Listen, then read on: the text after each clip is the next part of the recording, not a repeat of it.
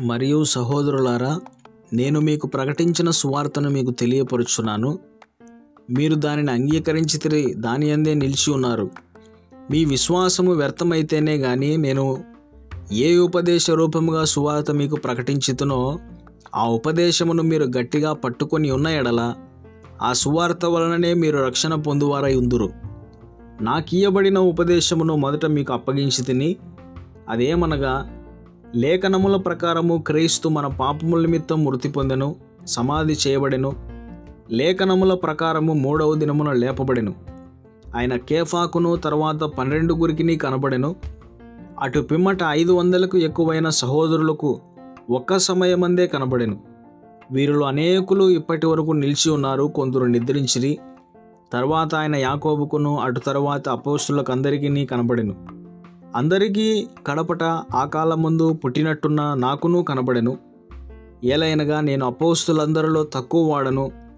దేవుని సంఘమును హింసించినందున అపోస్తులుడు అనబడుటకు యోగ్యుడును కాను. అయినను నేనేమై ఉన్నానో అది దేవుని కృప వలనే అయి ఉన్నాను. మరియు నాకు అనుగ్రహింపబడిన ఆయన కృప నిష్ఫలము కాలేదు కానీ వారందరికంటే నేను ఎక్కువగా ప్రయాసపడి తిని ప్రయాసపడినది నేను కాను నాకు తోడై ఉన్న దేవుని కృపయే. నేనేనైనా నేనేమైనను నేమి వారేమైనను ఏమి? నేనైననేమి వారైననేమి? అలాగుననే మేము ప్రకటించున్నాము. అలాగుననే మీరును విశ్వసించితిరి. క్రీస్తు మృతుల్లోండి లేపబడి ఉన్నాడని ప్రకటింపబడుచుండగా మీలో కొందరు మృతుల పునరుత్నము లేదని ఎట్లు చెప్పుచున్నారు? మృతుల పునరుత్నము లేని ఎడల క్రీస్తు కూడా లేపబడి ఉండలేదు. మరియు క్రీస్తు లేపబడి ఉండని ఎడల మేము చేయు ప్రకటన వ్యర్థమే మీ విశ్వాసము వ్యర్థమే. దేవుడు క్రీస్తును లేపనని ఆయన గురించి మేము సాక్ష్యము చెప్పి ఉన్నాము కదా మృతులు లేపబడని ఎడల దేవుడు ఆయనను లేపలేదు గనుక మేమును దేవుని విషయమై అబద్ధపు సాక్షులముగా అగుపడుచున్నాము. మృతులు లేపబడని ఎడల క్రీస్తు కూడా లేపబడలేదు. క్రీస్తు లేపబడిన ఎడల మీ విశ్వాసము వ్యర్థమే. క్రీస్తు లేపబడని ఎడల మీ విశ్వాసము వ్యర్థమే.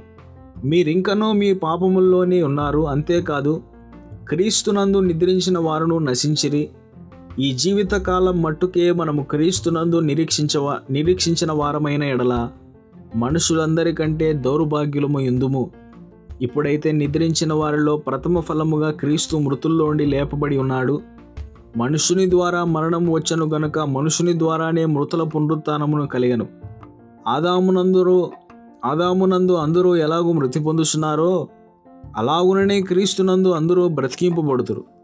ప్రతివాడును తన తన వరుసలోనే బ్రతికింపబడును.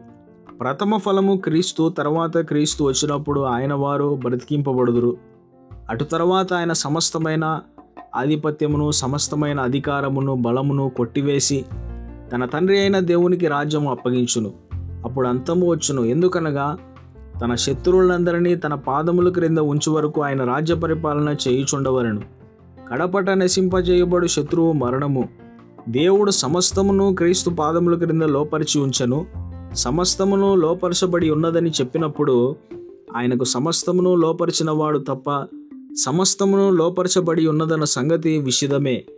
మరియు సమస్తమును ఆయనకు లోపరచబడినప్పుడు దేవుడు సర్వములో సర్వమగు నిమిత్తము కుమారుడు తనకు సమస్తమును లోపరిచిన దేవునికి తానే లోబడును.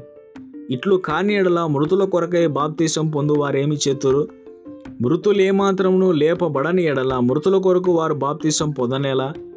మరియు మేము గడియ గడియకు ప్రాణభయముతో నొడనేలా? సహోదరులారా మన ప్రభు అయిన క్రీస్తు యేసునందు మిమ్మును గురించి నాకు కలిగి ఉన్న అతిశయము తోడు నేను దినదినమును చనిపోవచ్చున్నాను అని చెప్పుదును. మనుష్యరీతిగా నేను ఎఫెసులో మృగములతో పోరాడిన ఎడల నాకు లాభమేమి? మృతులు లేపబడని ఎడల రేపు చనిపోదుము గనుక తిందము త్రాగుదము. మోసపోకుడి దుష్ట సాంగత్యము మంచి నడవడిని చెరుపును. నీతి ప్రవర్తన గలవారై మేలుకొని పాపము చేయుకుడి. దేవుని గురించిన జ్ఞానము కొందరికి లేదు. మీకు సిగ్గు కలుగుటక ఇట్లు చెప్పుచున్నాను. అయితే మృతులు ఎలాగు లేతురు? వారెట్టి శరీరముతో ఒత్తురని ఒకడు అడుగును. ఓ అవివేకి చచ్చితేనే గాని బ్రతికింపబడదు కదా నీవు విత్తు దానిని చూడగా అది గోధుమ గింజ అయినను సరే మరి ఏ గింజ అయినను సరే వట్టి గింజనే విత్తుతున్నావు కానీ పుట్టబోవు శరీరమును విత్తుటలేదు. అయితే దేవుడే తన చిత్త ప్రకారము నీవు విత్తిన దానికి శరీరం ఇచ్చును. మరియు ప్రతి విత్తనమునకును దాని దాని శరీరము ఇచ్చుచున్నాడు. మాంసమంతయు ఒక విధమైనది కాదు. మనుష్య మాంసం వేరు మృగ మాంసం వేరు పక్షి మాంసం వేరు చేప మాంసం వేరు. మరియు ఆకాశ వస్తు రూపములు కలవు భూవస్తు రూపములు కలవు. ఆకాశ వస్తు రూపములు మహిమ వేరు భూవస్తు రూపముల మహిమ వేరు. సూర్యుని మహిమ వేరు చంద్రుని మహిమ వేరు నక్షత్రముల మహిమ వేరు. మహిమను బట్టి ఒక నక్షత్రమునకును మరి ఒక నక్షత్రమునకు భేదము కలదు కదా మృతల పునరుత్నమును అలాగే శరీరము క్షయమైనదిగా విత్తబడి అక్షయమైనదిగా లేపబడును.